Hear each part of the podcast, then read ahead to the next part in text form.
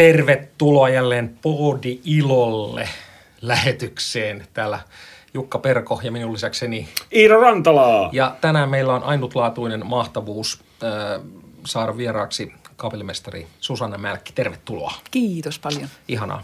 Mitä kuuluu tähän päivään? No kiitos. Maaliskuun aurinko häikäisee ja tässä nyt mietitään, että miten viettäisi tämän tulevan työttömän kuukauden, mutta iloitsen siitä, että saan taas musisoida sitten pääsiäisen jälkeen. Onneksi tästä työttömistä kuukausista on jo kokemusta, niin tämä ei tule niin äkkiä. Ei todellakaan. On aikaa tehdä hyvää podcastia. On, ihanasti. Niin. Me olemme täällä väestön suojassa niin kuin kaikilta auringonpaisteilta ja muilta kulkutaudeilta. Ja puhutaan syvällisesti musiikista ja itse asiassa tänään olisi, mikä mua erityisesti kiinnostaa, on harjoitukset ja harjoittelu. Kun se on semmoinen asia, mitä niin kuin muusikot suurimman osa aikaa menee siihen. Ja se esitys ja se, mitä yleisö näkee, on vain pieni osa siitä ja kaikki muu on sitten muuta. Okei, totta kai matkustusta ja Roudaamista ja huonoja vitsejä. Paitsi pianistilla, niin. Huonoja vitsejä keikkabussissa tai lentokoneessa, mutta suuri yleisö näkee siis, ne näkee konsertissa vaan sen lopputuloksen. Ja olisi kiva puhua treeneistä ja teokseen perehtymisestä. Mutta lähdetään vähän kauempaa sillä, että meillä jazzmuusikolla siis aina kysytään jazzmuusikolta, että ketä sä oot kuunnellut ja kuka on sun vaikuttaja ja me ollaan matkittu ja matkimalla niin kuin apinoimalla opittu tämä musa. Mutta onko sulla ollut esikuva kapellimestari? Tai onko sinulla? On, toki. Ehkä sillain niin kuin erilaisia esikuvia eri asioissa ja sitten tämä apinointikysymys on tosi vaarallinen, koska ne apinoinnin kohteet kyllä niin kuin näkyy niin selvästi, että sitä oikeastaan kannattaa välttää niin kuin visuaalisesti. Mutta siis semmoisia tyyppejä, jotka on edelleen ihan mielettömän inspiroivia, niin ehkä se on niin kuin myöskin suurimman osan kapellimestareista esikuva on Carlos Kleiber, joka oli kyllä ihan fenomenaalinen. Ja sen takia, että oikeastaan niin kuin ei tarvitse edes katsoa niitä videoita, jotka on nekin ihan uskomattomia, mutta myöskin siksi, että se on se tulos, mitkä se sitten sillä uskomattoman tarkalla harjoitustyöllä, mikä ehkä nyt sitten sopii myös meidän aiheeseen, niin sai aikaan siis semmoisen jonkun ihan uskomattoman lumoustason ja detaljien rikkauden ja kaiken tämmöisen. Ja sitten myös se energia, mikä sieltä kaiuttimesta vyöryy, kun kuuntelee jotain Kleiberin levytystä. Että siinä on niin kuin joku semmoinen ihan käsittämätön turbohehku, mitä on vaikea selittää ja mitä aika harva tavoittaa. Niin ehkä se on niin kuin semmoinen, joka jatkuvasti inspiroi, kun kuuntelee niitä. Niin kuin saattaa mennä 2-3 vuotta, ettei ole kuunnellut, koska ne on kuunneltu puhki aikoinaan. Ja sitten kuuntelee taas ja ajattelee, että voi hemmetti, miten tämä on mahdollista. Että se nyt on yksi nimi. Mutta eikös Kleiberillä ollut tämmöinen etu, että hän saneli ehdot, että hän haluaa enemmän harjoitusaikaa. Mä oon kuullut, että pitää olla 2 viikkoakin Brahmsin sinfoniaan. Joo, tämähän on just osa sitä legendaa. Varmasti hän on nuorempana joutunut tyytymään vähempään, mutta sitten vanhempana hän saneli oikeastaan niin kuin kaikki ehdot, että näitähän on näitä vitsejä Kleiberistä esimerkiksi, että jos hän tarvitsi uuden auton, niin sitten hän meni keikalle. Mutta nämä on varmaan urbaneja legendoja. Mutta muuten eli miellyttävää elämää jossain alpeilla tai jossain vuoristossa se kai oli. Mutta silloin oli todella, niin kuin, ja vaikka hän teki töitä näiden ihan kaikkein kovimpien orkestereiden kanssa, niin silti hän halusi 12 harjoitusta Ruusuritarin, jota kuitenkin Viinin valtion opera soittaa joka vuosi koko ajan. Et se oli ihan tämmöistä. Mutta siinä on niinku tavallaan se fasinoiva elementti, että kun puhutaan niinku pedanttiudesta ja tämmöisestä, niin ei se ole sitä vaan se on jotenkin, että pyritään johonkin niin meta-superihmeelliseen, että se sitten se semmoinen säätäminen. Se, säätäminenhän on semmoinen sana, joka hymyilyttää meitä kaikkia, koska me tiedetään, että se on niinku tavallaan välttämätöntä ja tavallaan kuitenkin sitten hirmu rasittavaa ja sitten loppujen lopuksi kuitenkin aika hedelmällistä. Että missä menee niin kuin harjoittelun ja säätämisen veteen piirretty viiva esimerkiksi. Mutta tämä on mielenkiintoista, että kun miettii, että jos on tosi paljon harjoitusaikaa teokselle, joka periaatteessa on hallussa, niin sehän ei silloin voi olla, että siitä yritetään poistaa, tavallaan siivota virheet pois tai hiot täydellistä. Ja onko sit semmoista vaaraa, että se harjoittelu voisi vaarantaa sen musiikin tekemisen maagisuuden? Että se tavallaan se harjoittelu on sen laatusta, että se nimenomaan sit ei palvele tätä, mitä sä kuvat Kleiberin niin kuin onnistumiseksi. Joo, ihan varmasti näin käy. Ja kyllä mä luulen, että en puhu vain omasta puolestani, että tämän ammatin niin kuin oppimisprosessiin, joka on siis elinikäinen, niin kuuluu myöskin se, että joskus harjoittelee jonkun biisin pilalle ja sitten soittamisen ilo kaikkoaa. Mutta se myöskin riippuu hirveästi siitä, että miten muusikot tai miten se kyseinen orkesteri suhtautuu siihen hommaan. Että ei ole olemassa mitään sääntöjä. Joskus orkesteri innostuu, kun jostain tosi paljon soitetusta biisistä löytyykin jotain uutta. Ja sitten lähdetään ihan omille teille ja sitten joskus taas se on just se, mitä ei missään tapauksessa pidä tehdä. Et se on hirveästi siitä ryhmän psykologisesta kiinni. Ja sitten se on myöskin kiinni siitä, että kuinka paljon aikaa sulla on. Koska jos sä ehdit vaan niin sanotusti purkaa sen jutun osiin, mutta sitten sulla ei ole aikaa laittaa sitä enää kasaan, niin sit sulla on enää... Niin sulla on ylimääräisiä osia pöydällä. Niin. Joo, tässä täytyy olla vähän semmoista niin kuin pelisilmää, ettei me ihan niin kuin levälleen. Niinpä. Me ollaan puhuttu tässä podcastissa myös näistä niin kuin muusikon vaivoista, ja yksi on se, että päässä soi koko ajan. Mulla soi ja Jukalla soi, eikä nyt puhuta niin kuin semmoisesta korvamadosta, että kuulee eikä siitä, että et kuulee jonkun iskelmää ja se soi. Mutta siis, että musiikki pyörii koko ajan päässä, niin sulla on varmaan tätä samaa. Juu, ilman muuta. Mutta yhdistyykö siihen myös se, että kun sulla pyörii musiikki päässä, niin sitten myös ajattelet, että miten mä löysin tuon tahdin, tai onko se näinkin kokonaisvaltaista? Et pyöriikö se, niin kuin, se kapellimestarin rooli siinä, vai onko se vaan tuolla päässä? Ja onko se viehettävää ollenkaan, vai onko se vaiva? No mä itse asiassa ajattelen, että ei oikeastaan ehkä kannata mennä johtamaan semmoista kappaletta, joka ei ole niin omassa mielessä valmis, että se ei voisi soida mun päässä. Että tavallaan silloin, kun niitä rupeaa niinku hyräilemään niitä melodioita sillä lailla ihan niinku omaksi ilokseen, niin silloin on päässyt jotenkin semmoiselle helppouden tasolle, jolla voi sitten olla jotain annettavaa. Mutta en mä kyllä semmoisen viheltelyn aikana mieti lyöntikaavoja. Ehkä se on enemmänkin sit sitä, että jos niin kun fiilistelee mielessään jollain kappaleella, niin sitten jossain vaiheessa täytyy olla vähän analyyttinen sillä lailla, että pystyy verbalisoimaan sen oman ideansa sit muille. Mm-hmm. Koska sitten jos sit musiikista tulee niin itsestään selvää, niin sitten unohtaa, että se ei ole muille vielä selvää. Ja sitten voi tulla semmoisia hassuja tilanteita, joissa... Koska se on kuitenkin vähän semmoista opashommaa myöskin. Vähän tietysti, tai aika paljonkin riippuu tilanteesta ja biisistä, mutta... Onko toi verbalisointi, niin kun meillähän tuntuu olevan Suomessa tämä Panulan kapellimestari ei puhu -traditio, mutta että... Ja mä oon pari kertaa työskennellyt Sarasteen kanssa, ei paljon puhunut. Niin onko se Suomessa enemmän toimiva juttu? Tarviiko Ranskassa esimerkiksi maalailla enemmän? Että siellä ei semmoinen mykkä suomalainen käy.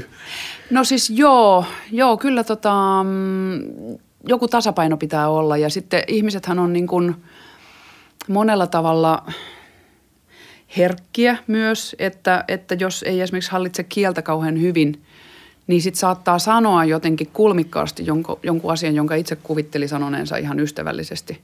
Että kielimuuri on sitten vielä yksi ulottuvuus tähän lisää. Mutta mä oon kyllä huomannut, että mä luulen, että semmoisen niinku murahtelun aika on ehkä pikkusen nyt kuitenkin muuttumassa.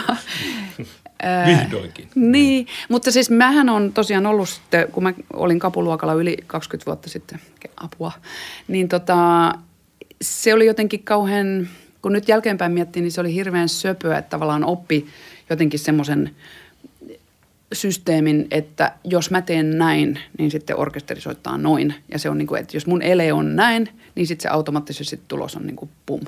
Ja tietysti elämä opettaa, että eihän se nyt näin ole, mutta se on hirveän hyvä pohja. Mm. Mutta sitten jokaisella orkesterilla on oma tapa reagoida ja sitten niillä on oma sisäinen dynamiikka, johon saattaa sisältyä ihan hirveästi kaikkia eri asioita. Että mut joo, mä oon itse asiassa niin kun, mä oon nyt siirtymässä kyllä hivuttautumassa tähän verbalisoinnin maailmaan enemmän ja enemmän, koska mä huomaan, että silloin yhteisymmärryksen löytäminen on usein helpompaa. Kuinka monella kielellä? No mä teen töitä suomeksi, ruotsiksi, englanniksi ja ranskaksi. Ja sitten jos mä oon Saksassa, niin mä sanon harjoitusnumerot saksaksi. Okei. Okay.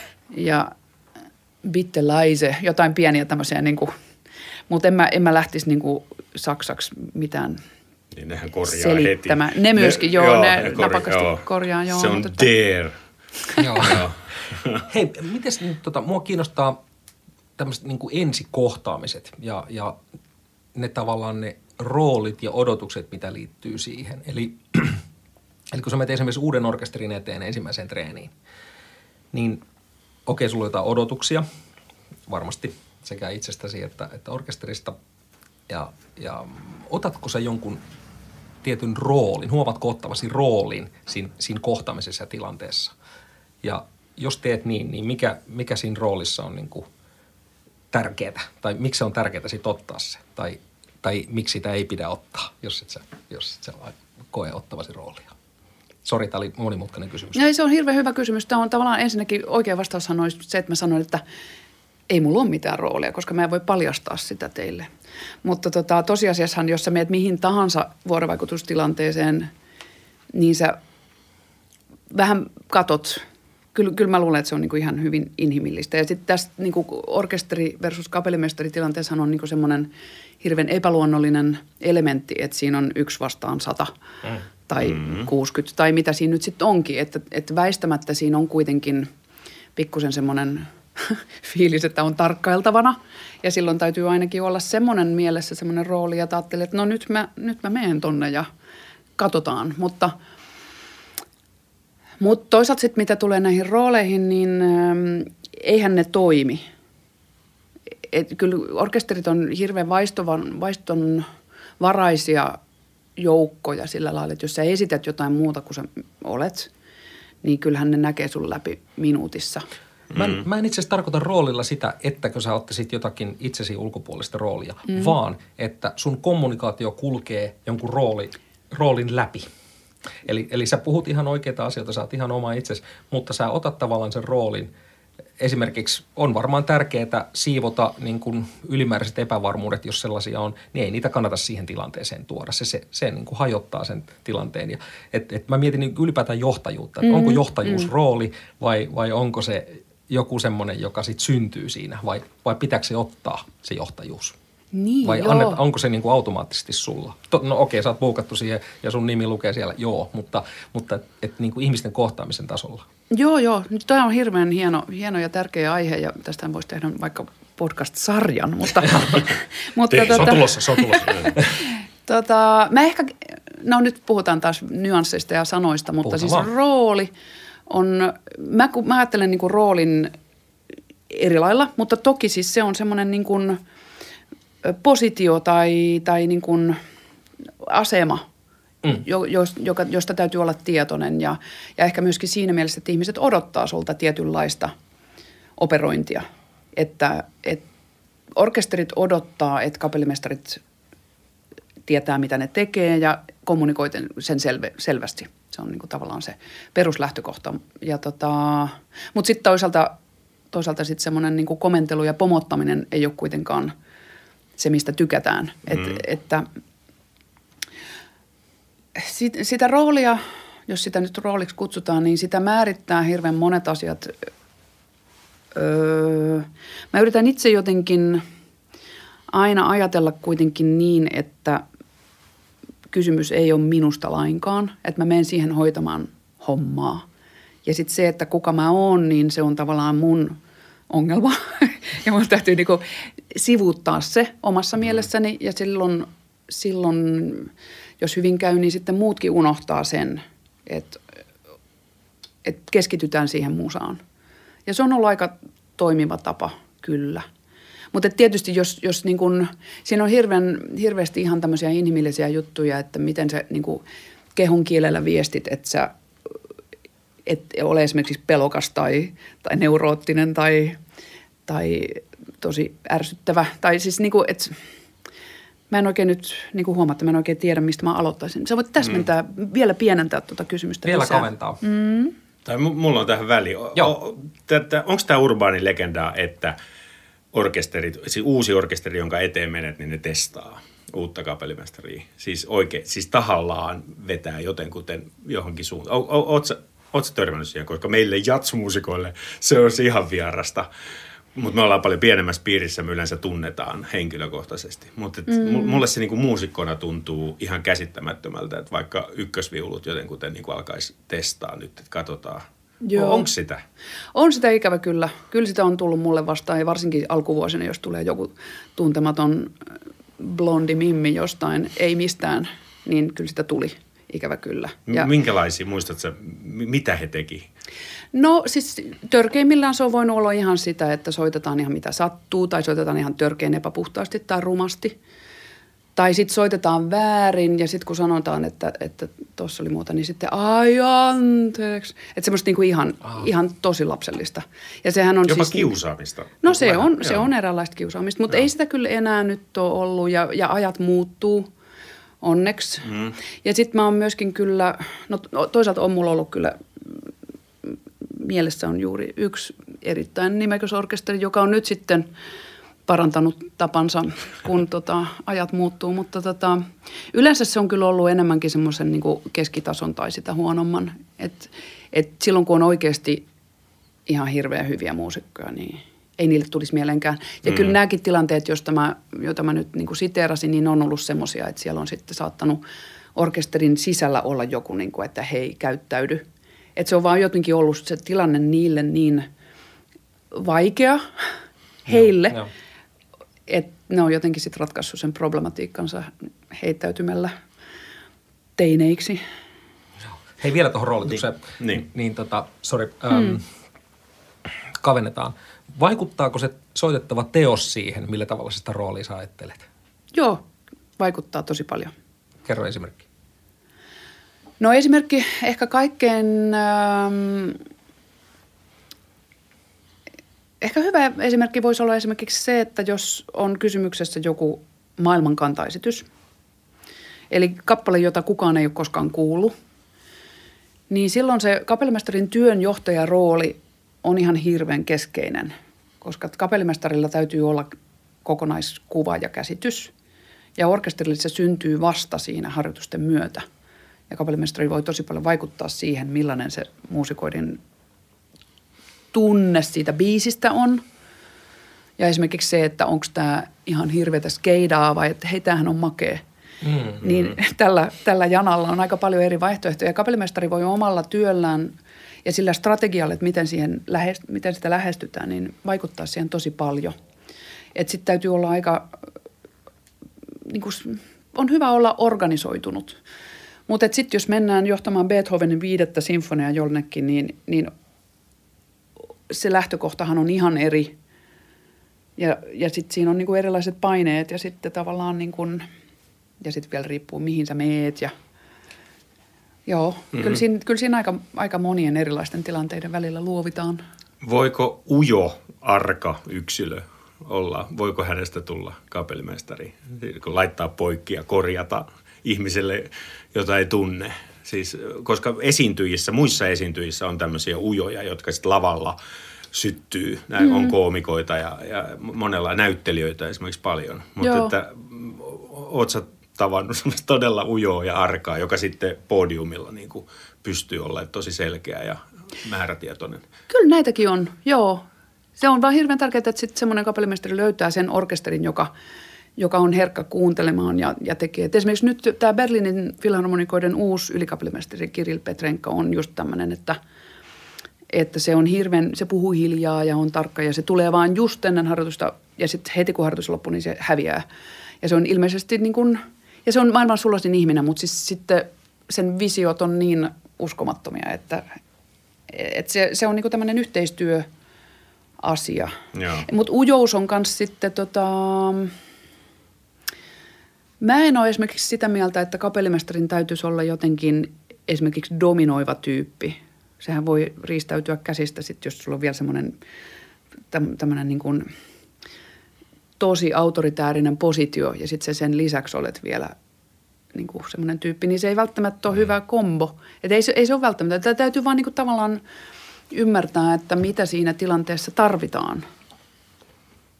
Niin tällä tavalla sitten, mitä mä ajattelin roolista. Että just kun sä oot sen kapellimestarin roolissa, niin silloin sä voit olla vaikka oikeasti ujo. Mutta sitten siinä roolissa sä oot niinku pystyt olemaan mitä vaan.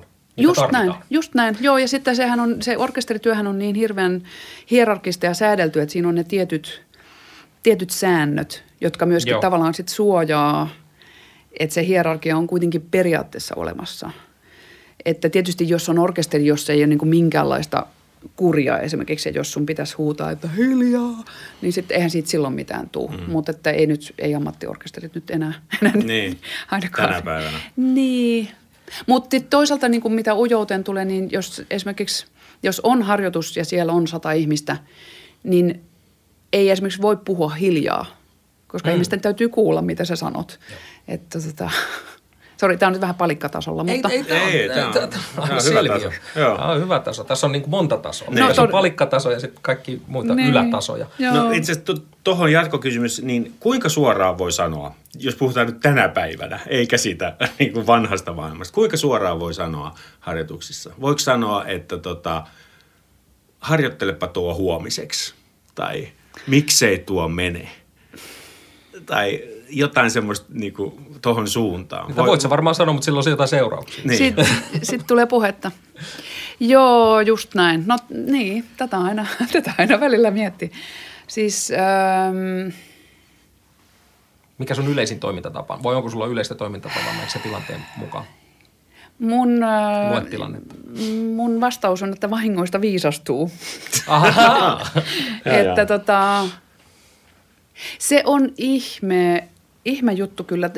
Se, mikä auttaa ihan hirveästi, on se, että jos tulee joku bändi tutuksi, niin sitten tietää, että...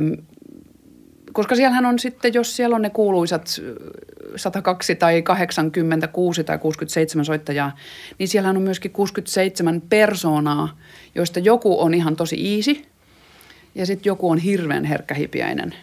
Ja jos se on uusi bändi, niin sulla ei ole aavistustakaan siitä, kuka on kuka. Ja se on joskus vähän semmoista kielikeskellä olemista. Ja siihen nähden tietysti se semmoinen, niin kuin, mitä vähemmän puhuu, niin se on aika hyvä strategia. Uudestaan. Ennen tietää. Ja sitten on tietysti just se, että mistä sä tiedät, että onko tämä ihmisten osaamattomuus vaan niin kuin arroganttia viitsimättömyyttä, vai onko ne ihan oikeasti oman osaamisensa ylärajoilla. Et sä et voi tietää. Ja joskus voi, niin kuin sitä voi tulkita väärin sitä tilannetta. Entä jos solisti ei osaa konserttoa? Mitä sitten, jos se paljastuu siinä? No se oikeastaan, se on sitten vähän niin kuin sen häpeä, kyllä. Että kyllä sitten kannattaa olla diplomaattinen. Mutta just niin kuin suomalaisethan, meidän kulttuurista on tavallaan vähän semmoinen niin kuin... ollaan vähän niin kuin ylpeitäkin siitä, että sanotaan suoraan. Mutta en mä tiedä... Onko se aina hyvä tapa? Ja varsinkin, kun soittaminen on kaikille niin henkilökohtaista, että vaikka se olisi kuukausipalkkainen työ, niin se on kuitenkin osa sitä omaa sielua. Että ei saa niin kuin möläyttää miten... Mutta sitten voi olla hirveän paljon väärinymmärryksiä. Että sitten jos, niin kuin, jos joku ei ole skarppina, niin sitten sitä saattaa, niin kuin itse joskus ajattelin, niin kuin, että no hitsi, kun noi ei niin kuin välitä.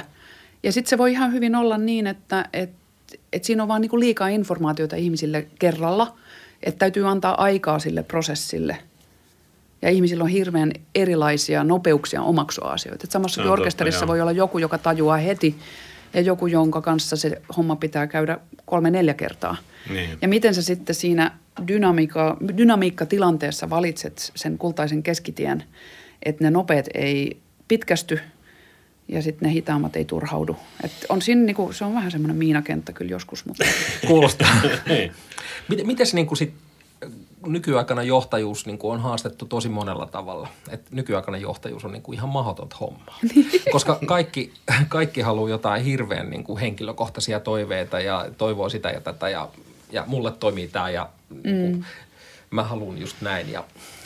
Okei, länsimaisen taidemusiikin traditio ja tämä, mitä sä puhuit tästä sääntelystä, että se tavallaan se hierarkia on niin kuin säännelty ja näin. Se varmaan suojaa jonkin verran tältä, joo, mutta kyllä se kuitenkin varmaan jotenkin tulee sieltä niin kuin nämä nykyajan tämmöiset hyvinkin subjektiiviset toiveet ja vaatimukset ja mielipiteet sieltä. Niin miten ne ilmenee tuossa tilanteessa ja miten sä niiden kanssa niin kuin handlaat?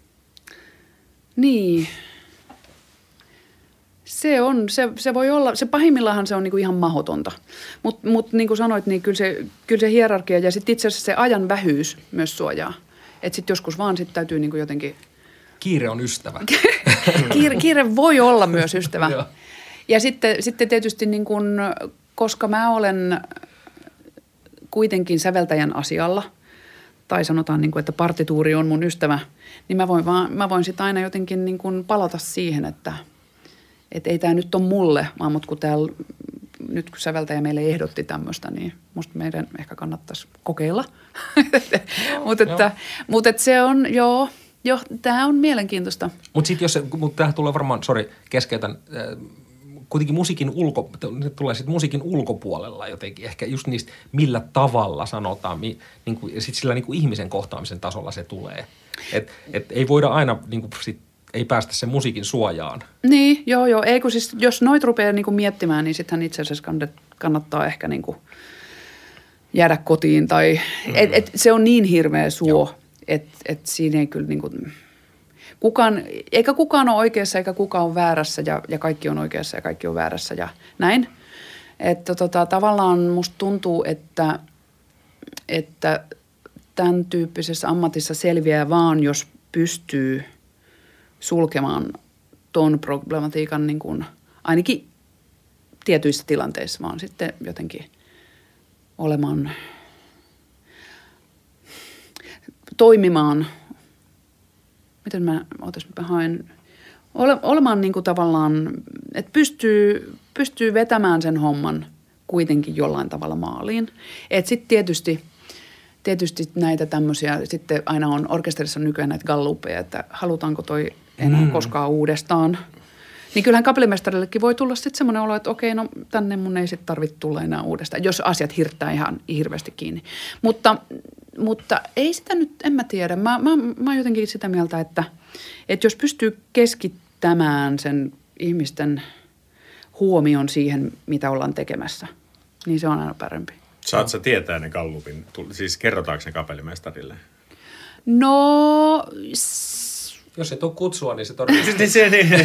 Tai sitten jos tulee kutsua, niin sitten tietää gallupin tuloksen. Niin, mutta sitten siinä on vielä semmoinenkin problematiikka, että joskus orkesteri saattaa ylittää itsensä. Ja mä en puhu siis omista viikoistani, vaan mä muistan esimerkiksi jostain semmoisia, että mä oon ollut opiskelija jossain tietyssä kaupungissa. Ja sitten mä oon käynyt kuuntelemassa samaa orkesteria monen kertaan. Ja sitten yhtäkkiä siellä on joku kapellimestari, joka saa sen orkesterin kuulostamaan ihan sairaan hyvältä. Ja sitten sä kuulet jostain niinku kautta, että niinku, et se oli niinku tosi tiukkana ja orkesteri ei voinut sietää, kun se oli niin pilkun viilaaja, että se oli ihan kamalaa. Ja sitten sä oot kuitenkin käynyt konsertissa, joka on ihan fenomenaalinen. Niin kukas silloin on oikeassa? Niinpä, mikään ei käy. Nykyään asiat eivät ole niin kuin ne ovat, vaan ne ovat millä ne tuntuvat olevan. Tämä on se ongelma. Niin. Mutta tämä oli ihana vastaus, tämä sun vastaus. Tämä tyydytti minua todella paljon, että tämän yläpuolella täytyy olla. Että muuten ei pysty olla johtaja. Nykyään puhutaan hyvin paljon siitä, että kaikista pitää olla tietoinen ja kaikki pitää ottaa huomioon ja kaikki pitää olla niin kuin jotenkin huomioituna. Niin tämä oli ihana vastaus mun mielestä, että tämmöisessä hommassa niin kuin täytyy... Okei, tilanteen mukaan mennään, mutta että tätä ei saa jäädä niin kuin liian paljon märehtimään. Niin, ja sitten ainakaan tietysti etukäteen. Joo, ja sitten siinä on myös niin kuin se konsertti velvoittaa, että jos meillä on esimerkiksi nyt sanotaan orkesterin kanssa 3 päivää yhdessä, niin eihän me olla menossa naimisiin, vaan me ollaan niin kuin siis, meidän on tarkoitus tehdä hyvä konsertti. Ja sitten joskus mä oon jopa sitten, jos on ollut joku semmoinen yksityiskohta, niin sitten mä oon sanonut orkesterille, että hei, että tehdään tällä viikolla näin. Ja sitten kun tulee seuraava kapellimestari, niin sitten voitte tehdä noin, jos se haluaa. Mutta nyt tällä viikolla me tehdään näin. Ja se on niinku tavallaan, se on jo vähän sitten semmoinen tilanne, että hei. Mutta nämä on tietysti aina semmoisia kysymyksiä, mitä ihmiset niinku, koska se on hirveän kiehtovaa, mutta tavallaan, jos sanotaan, että hyvä autoilija on semmoinen, joka ei joudu vaaratilanteisiin, niin ehkä hyvä kapellimestari on myöskin semmoinen, joka pystyy hoitaa sen homman niin, että se aistii jo tavallaan niin kuin 2 kilometriä ennen, että ehkä mä en mene tonne. Eikö myös, niin kuin, mä oon ymmärtänyt, että kapellimestarin pitää kaiken muun ohella myös aistia niin kuin juuri siinä tilanteessa, siinä läpimenossa tai siinä konsertissa, että ketkä tarvitsevat apua. Mm.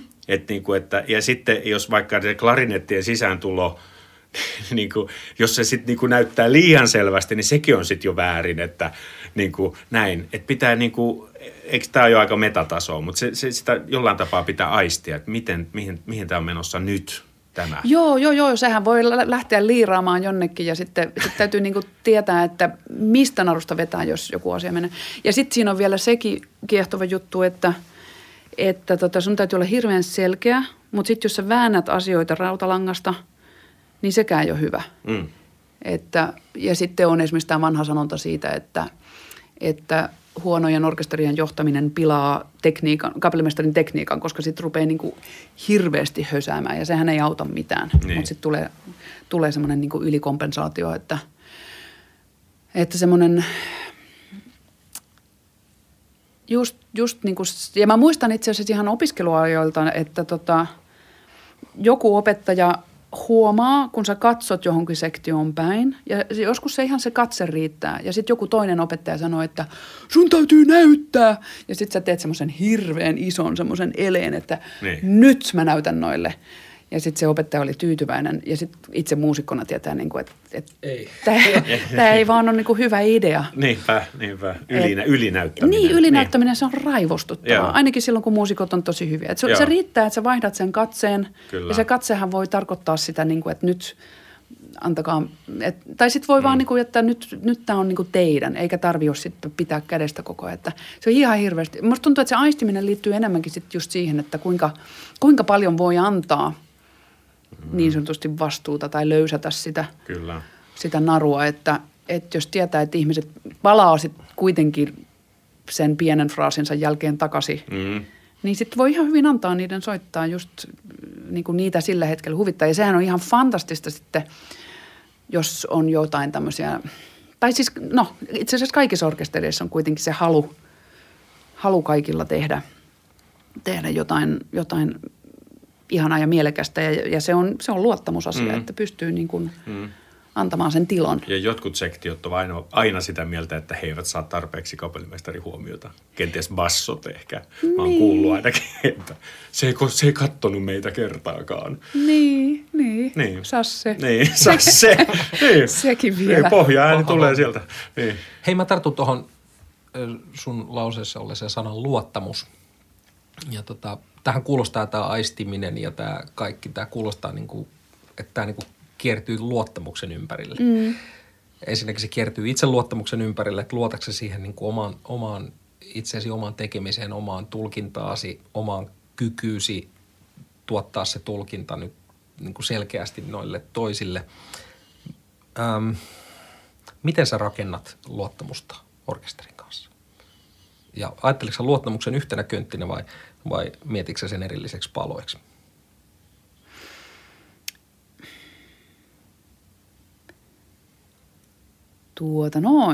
Hieno kysymys. No siis itseluottamus on luottamus siihen, että se mitä yritetään on hyvä. Sehän on niinku tavallaan pakko olla. Et mä en koe, että mä olen myymässä jotain ideaa, mutta mun täytyy olla vakuuttunut siitä, mitä mä esitän. Et mä sanon, että nyt me tehdään näin. Ja luottakaa minuun, tästä tulee hyvä. En mä näin ikinä sano. Mutta siis mulla täytyy itsellä olla niin kuin selkeä vakaumus siitä, että se on näin. Ja se tavallaan se kyllä jo säteilee sinänsä, uskoisin. Ja sitten se luottamus rakentuu mun mielestä siitä, että mä olen johdonmukainen. Että jos esimerkiksi mä toivon, että orkesteri on tarkkaavainen sen suhteen, miten mä lyön tai miten mä käsittelen tempoa, Niin orkesterin täytyy voida luottaa siihen, että mun lyöntiin voi luottaa. Eli se, että mä annan niille kaiken sen infon, joka on tarpeen.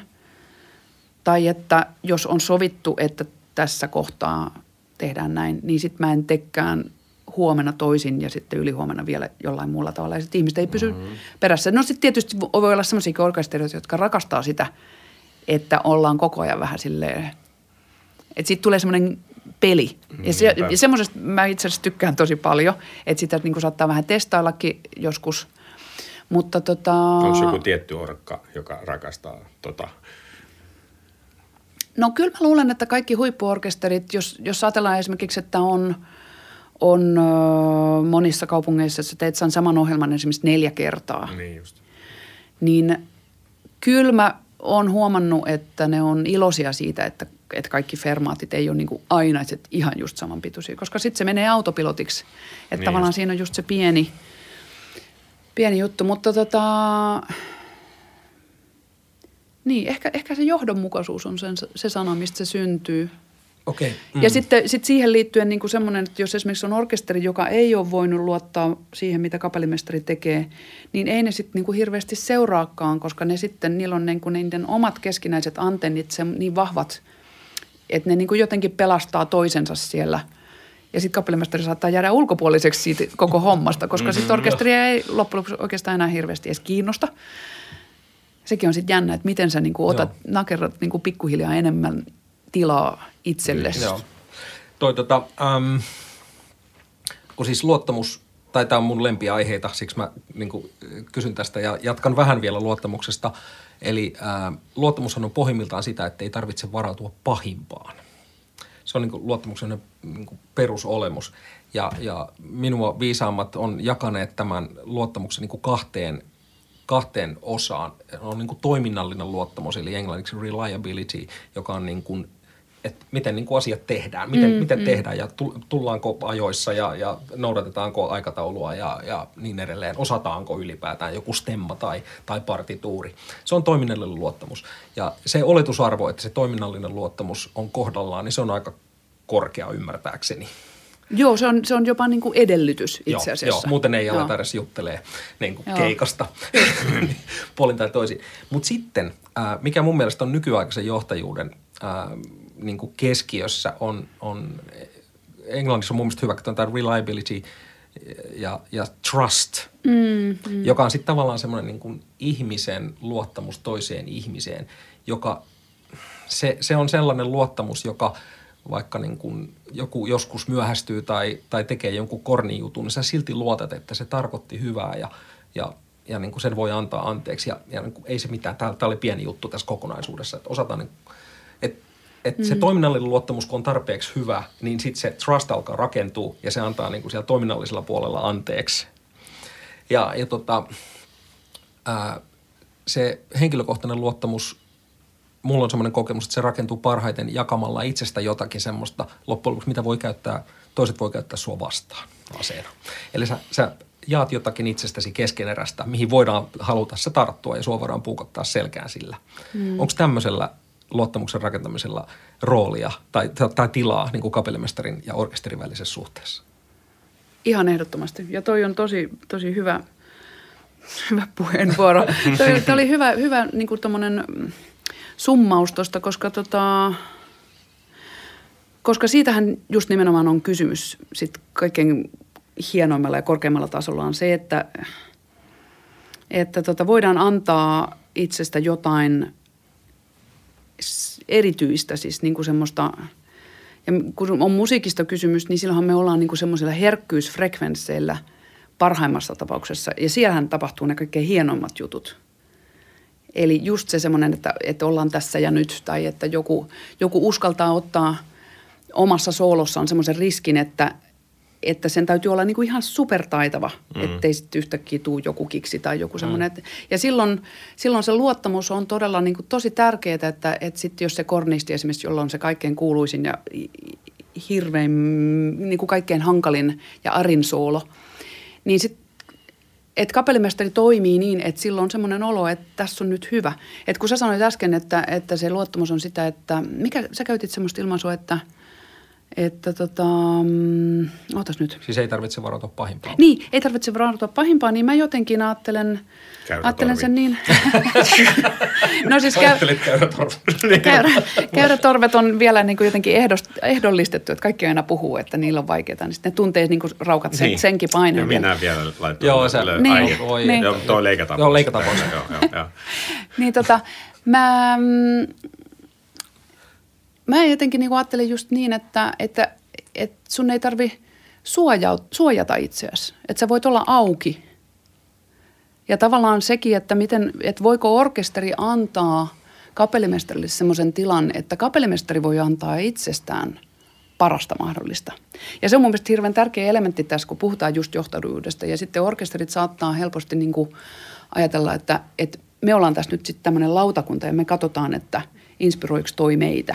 Mm. Ja sitten ne ei ehkä niin kuin aina ymmärrä, että kapellimestarille voi olla itse asiassa niin kuin ihan tosi paljon annettavaa, jos päästään sitten just niin kuin molemmin puolin siihen luottamuksen tilaan, että pystytään sitten operoimaan just sillä give and take -akselilla ja se on ihan hirveän hienoa. Ja sen takia itse asiassa sitten semmoiset niin kuin säännöt, kun puhutaan siitä, että on niin kuin tietty harjoitusetiketti, että ei esimerkiksi kannata niin kuin huudella tosi ikäviä juttuja, tai että kuunnellaan, kun jollain on, siis niin kuin ihan käytöstavat, niin sehän on osa sitä, että niin kuin tavallaan ajatellaan toisesta lähtökohtaisesti hyvää ja käyttäydytään kunnioittavasti silloinkin, kun ollaan eri mieltä ja näin, että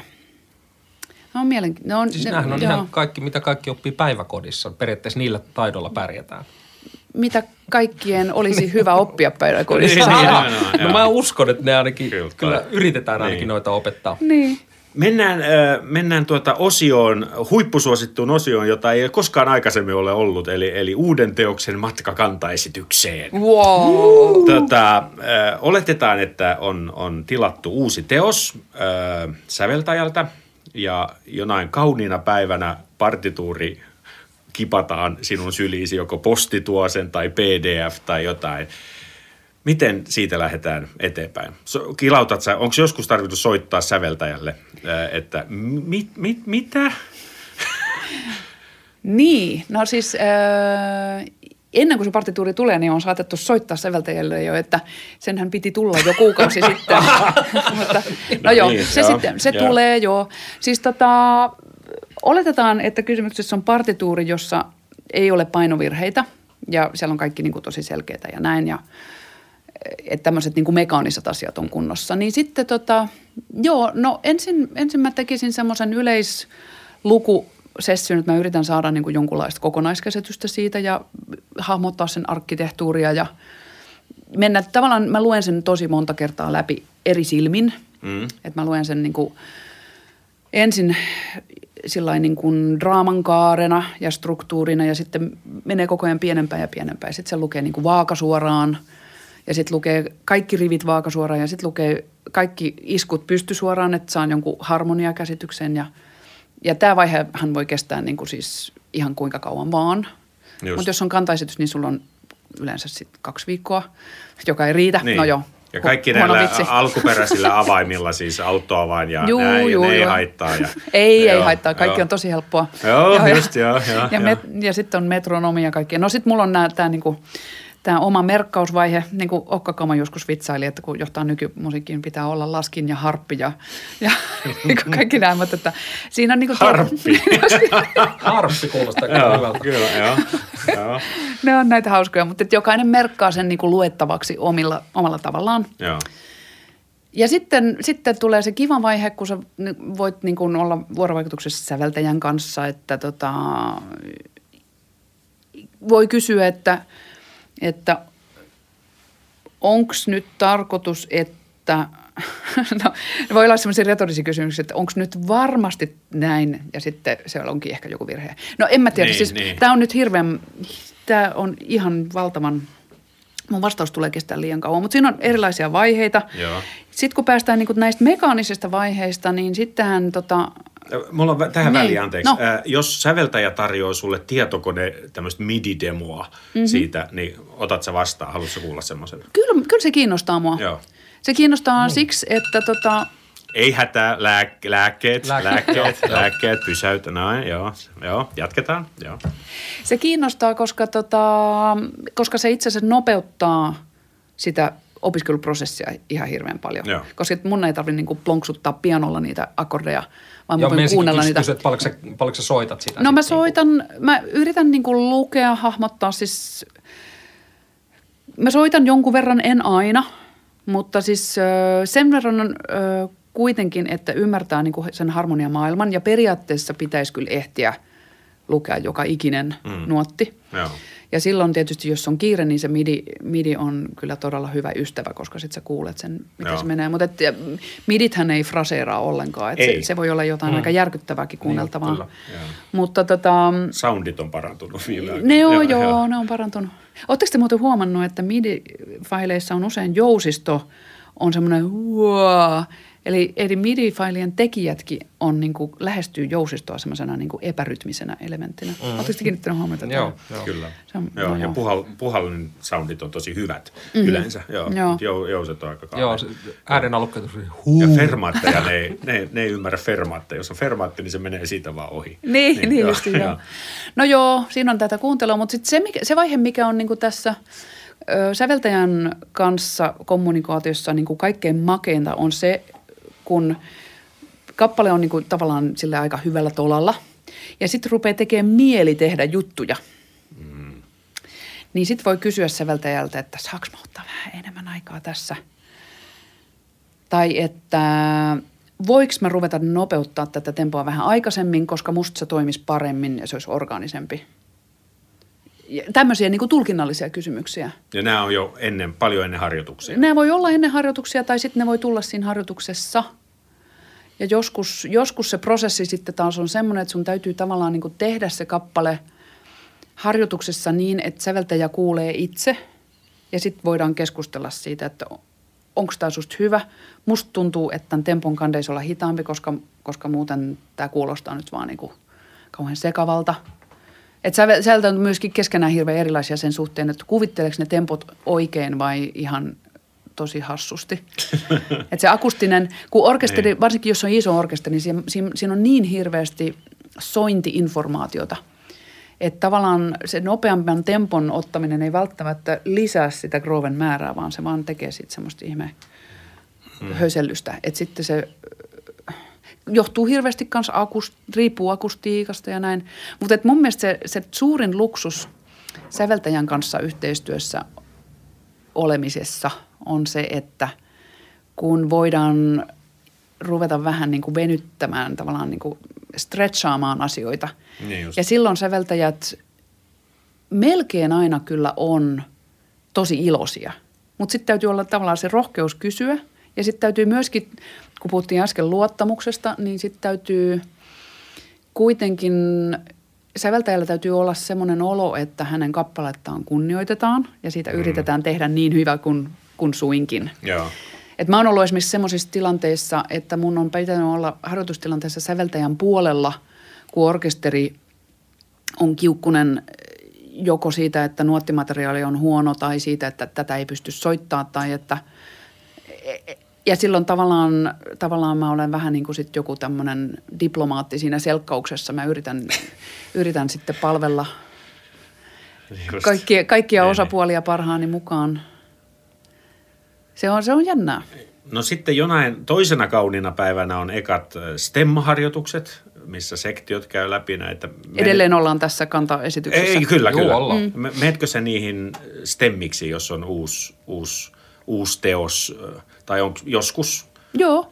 Joskus mä saatan jopa itse pyytää niitä stemmiksiä, jos on hirveästi kaikkea säädettävää. Joo. Se auttaa, koska silloin sit voidaan niinku rauhassa katsoa erikseen jotain semmoista, mikä olisi koko orkesterin harjoituksessa, se veisi suhteettoman paljon aikaa, ettei tarvitse istuttaa 90 muuta ihmistä siksi, että me tarvitaan nyt 15 minuuttia tähän yhteen paikkaan. Niin se on fiksumpaa tavallaan tehdä se sitten erikseen.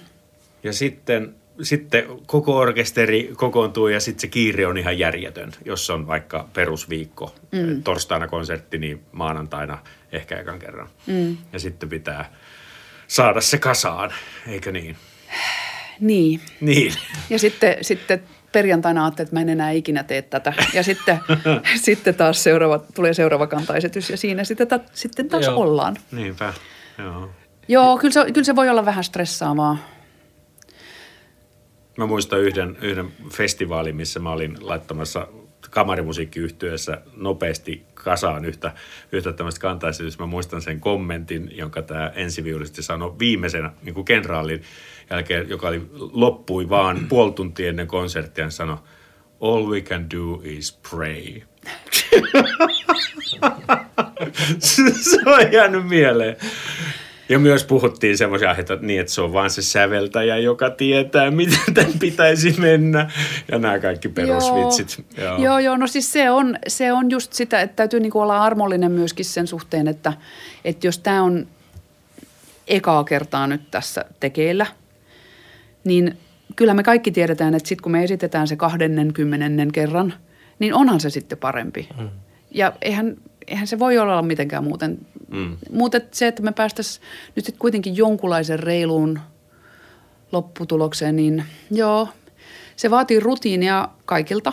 Että orkesteri, että jos on nyt esimerkiksi kysymyksessä joku orkesteri, joka soittaa tämmöistä harva se viikko, niin ei ole ongelmaa. Mutta sitten jos on orkesteri, joka aina muuten soittaa vaan Brahmsia, niin niiden vastarinta voi olla niinku aika järkyttävä. Ja niiden myöskin ihan siis niinku omaksumisnopeus on semmoinen, että ei kannata. Ja sitten muuten tärkeä puoli on myöskin se, että jos nuori säveltäjä kirjoittaa ensimmäisen orkesterikappaleensa, niin se on hyvin erilainen kuin sit se, mitä hän kirjoittaa sitten 30 vuotta myöhemmin, kun hän on kirjoittanut jo 10 orkesterikappaleita. Eli tavallaan se niinku semmoinen, että vaikeus ja monimutkaisuus olisi jotenkin tämmöinen niinku glorifioitava elementti, niin kyllä säveltäjätkin kokemuksista viisastuu. Mm-hmm. Ja se on tietysti vähän ikävää, että sitten nämä mustelmat sitten,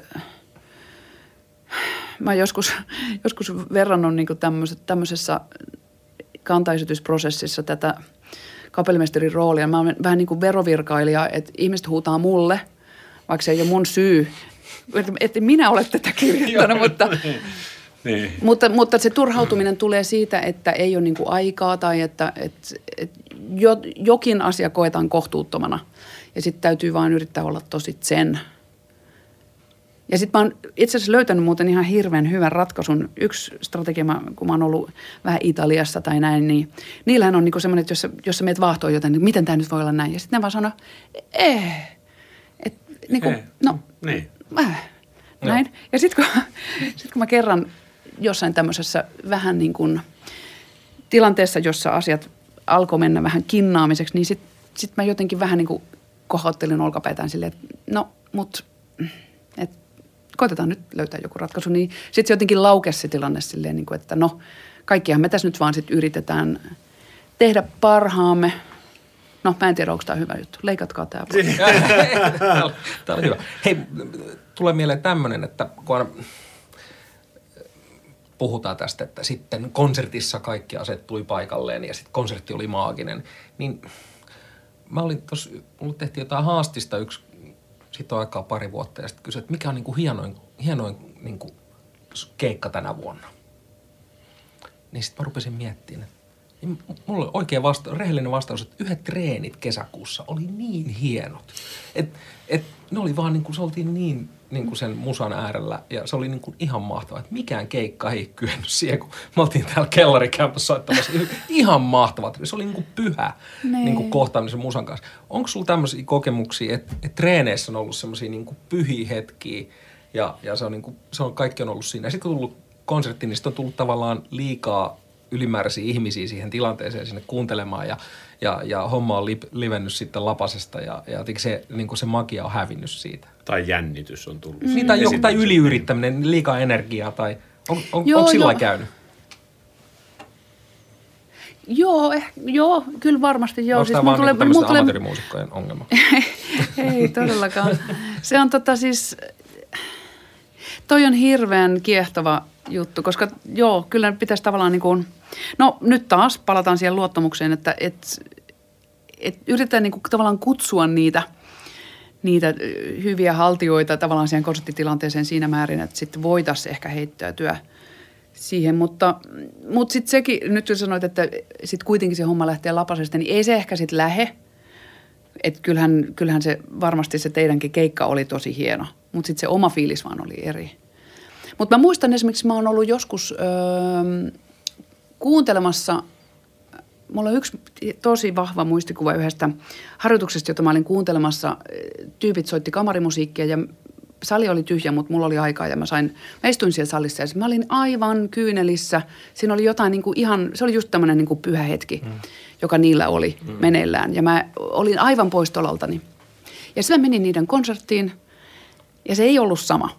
Eli siinä oli sitten, siinä oli varmasti se just se semmoinen niin kuin stressi siitä, että koska nyt on yleisö, niin me ei saada tehdä virheitä. Mm. Ja sitten se oma adrenaliinitaso ehkä niiden välillä ei ollut sama. Ja, ne on tosi jänniä juttuja kyllä ja kyllä sille täytyy jättää tilaa ja sitten tavallaan se, mitä te kysytte tuossa aiemmin tämän keskustelun aikana, että miten sen niin kuin parhaiten rakentaisi sen viikon, niin tavallaan just se yliharjoittaminen, mä ainakin itse kyllä tunnustan ihan suoraan, että mä oon syyllistynyt siihen niin monta kertaa, kun mä just itse jotenkin haen jotain semmoista superluksusjuttua, mutta sehän on sitten kuitenkin niin kuin lahja, jos se tapahtuu ja sitten täytyy jotenkin luottaa siihen, että että jollain tavalla se välittyy, se ei ehkä välity just sillä tavalla, kun mä ajattelin, että se välittyisi. Mutta tavallaan täytyy pedata se tila, että tässä kohtaa biisissä on nyt semmoinen kohta, että jos ihmiset on samalla taajuudella, niin sitten jotain voi tapahtua. Mm. Ja sitten jos kaikkien biorytmit kohtaa, niin sitten... Tai sitten se voi tulla ihan siitäkin, että yleisö on jotenkin niin intensiivinen, että esiintyjät ylittää itsensä. Sekin on hurjaa. Sehän ei ole millään mittareilla mitata sitä. Tai näyttää toten, että nyt vitsi oli makea yleisö. Mutta se voi muuttaa sen koko tilanteen vibat ihan erilaisiksi.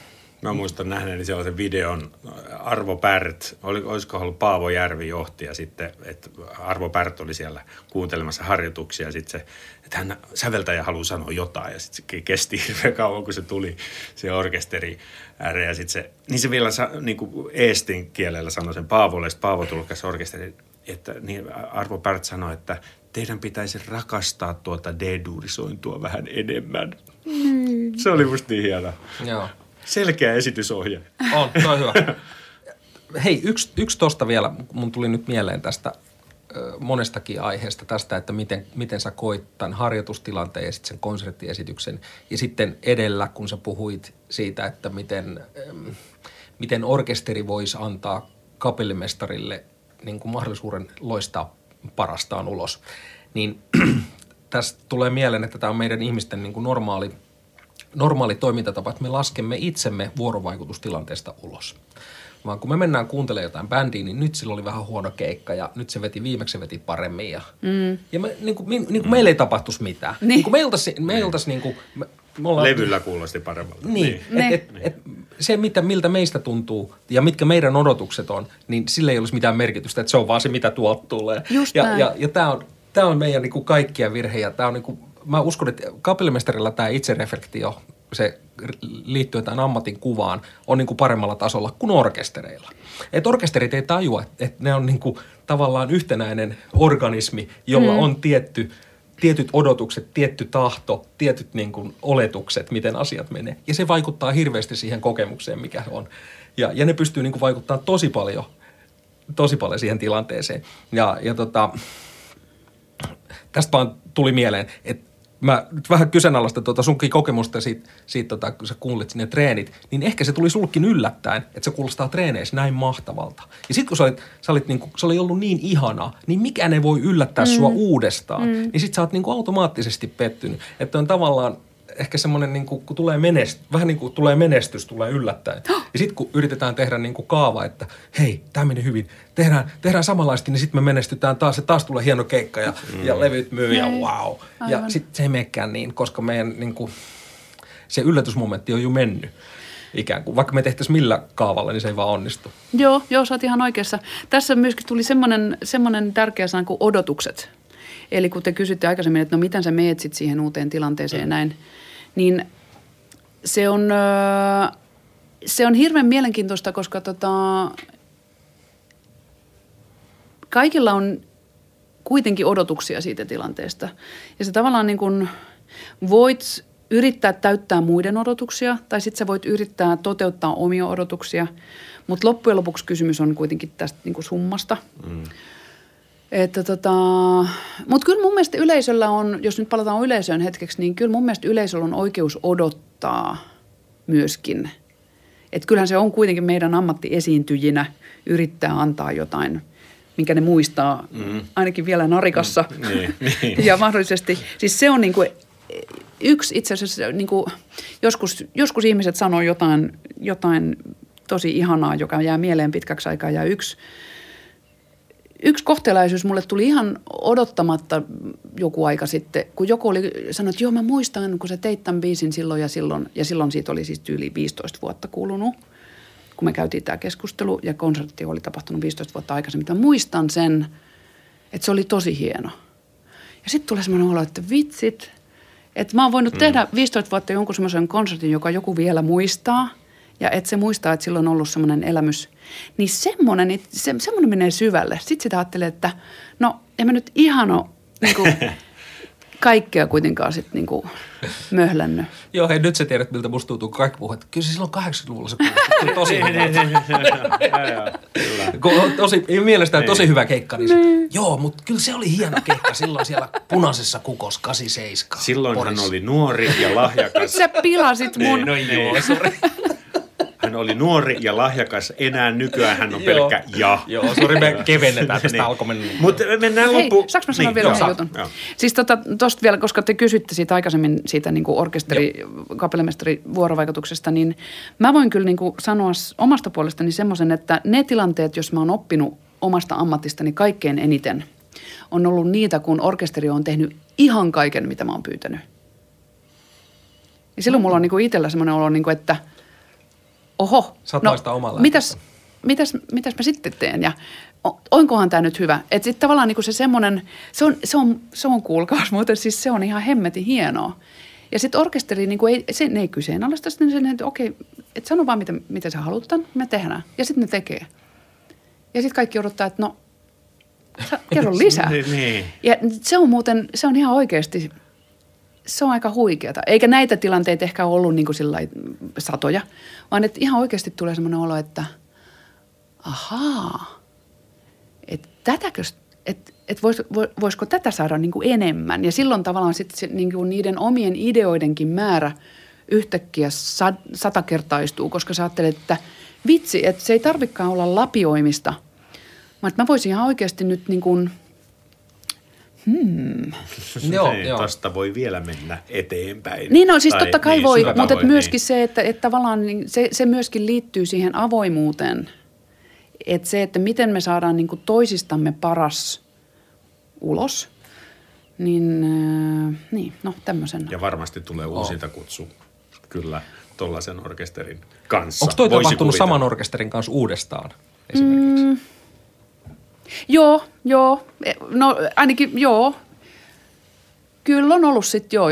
Jos saa mennä sitten sinne uudestaan, niin sitten haluaa varmasti vielä niin kuin tehdä parastansa. Mutta en mä usko, että se on orkesterien taholta myöskään tietosta, että niin kuin saattaa olla. Se on myöskin se, että jos luottaa siihen, että ihmiset tekee lähtökohtaisesti parhaansa, niin sitten jollain vain voi olla niin kuin semmoinen turvallisuushakuisuus, että ne haluaa tietää just tarkkaan, miten ne asiat menee. Ja sitten toiset, ja silloin ne tuntee olonsa turvallisimmiksi silloin, kun asiat tehdään niin kuin ne on ennenkin tehty.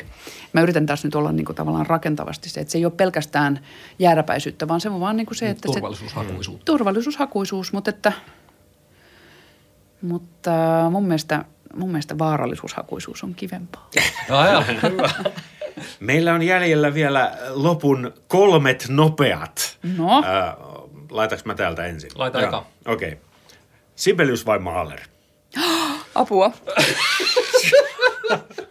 samaan aikaan sävelsivät näitä sinfoniotaan. Nyt mä... Nämä on kepeitä. Kato, näihin voi suhtautua kepeästi. Ja voi myös kieltäytyä, tai sanoa, että voi sanoa, että ei voi valita. Mä sanoisin, että kysymys on vaikea, mutta Sibelius. Normityöviikko, tämmöinen, mistä tässäkin ollaan puhuttu, eli vaikka maanantaista torstaihin, vai jos saisit valita semmoinen niin kuin 1,5 viikon harjoitusjakso ja sitten 4 keikan rundi, missä toistetaan sama ohjelma. Rundi, tietenkin aina rundi. Niin, rundi. No niin, rundi. Okay, joo. Ranska vai USA? Voitko valita, niin kumpaan maahan menet mieluummin työskentelemään? No toi on vaikea, koska mulla on kyllä ollut ihan siis nyt niin kuin hienoimpia keikkakokemuksia on ollut Jenkeissä. Siis ne orkesterit on ne parhaat, niin ne on kyllä siis niin kuin niin sairaan hyviä. Mutta et nyt niin kuin viime vuosina tämä Amerikan ihanuus nyt on vähän saanut pienen kolhun, että olen tuntenut oloni enenevässä määrin eurooppalaiseksi. Mutta toi on kyllä paha. Okei, se on vähän niin tasoihin. Mutta sitten tavallaan itse menee niin kuin silleen, että croissant vai cupcake, niin kysyisitkö kuitenkin enemmän croissant, mutta sanoisin, että siellä on ne orkesterit on kyllä ehkä Jenkeissä kuitenkin mun suosikkeja. Just. Jukka. Mahtavaa. Suunnitelma vai intuitio? Intuitio. Hyvä. Helsinki vai Pariisi? Taas tommonen vaikea. Mut kun mä voin saada molemmat. No niin. You can have both. Okei, hyvä. Brahms vai Boulez? No comment. Meillä oli vaan pelkästään vaikeita. Melkein. Ei, kun kyllähän sä vastasit nopeasti. Suurkiitos, Susanna Mälkki. Kiitos, tämä erittäin oli ilo. Erittäin mielenkiintoinen iso keskustelu. Kiitos. Ja bravo hienoista kysymyksistä. Näitä voidaan puida vielä toistekin. Ehdottomasti. Sitten kun taas saadaan mennä baariin. Niin siellä, joo. Nähdään baarissa. Kiitos kaikille. Kiitos.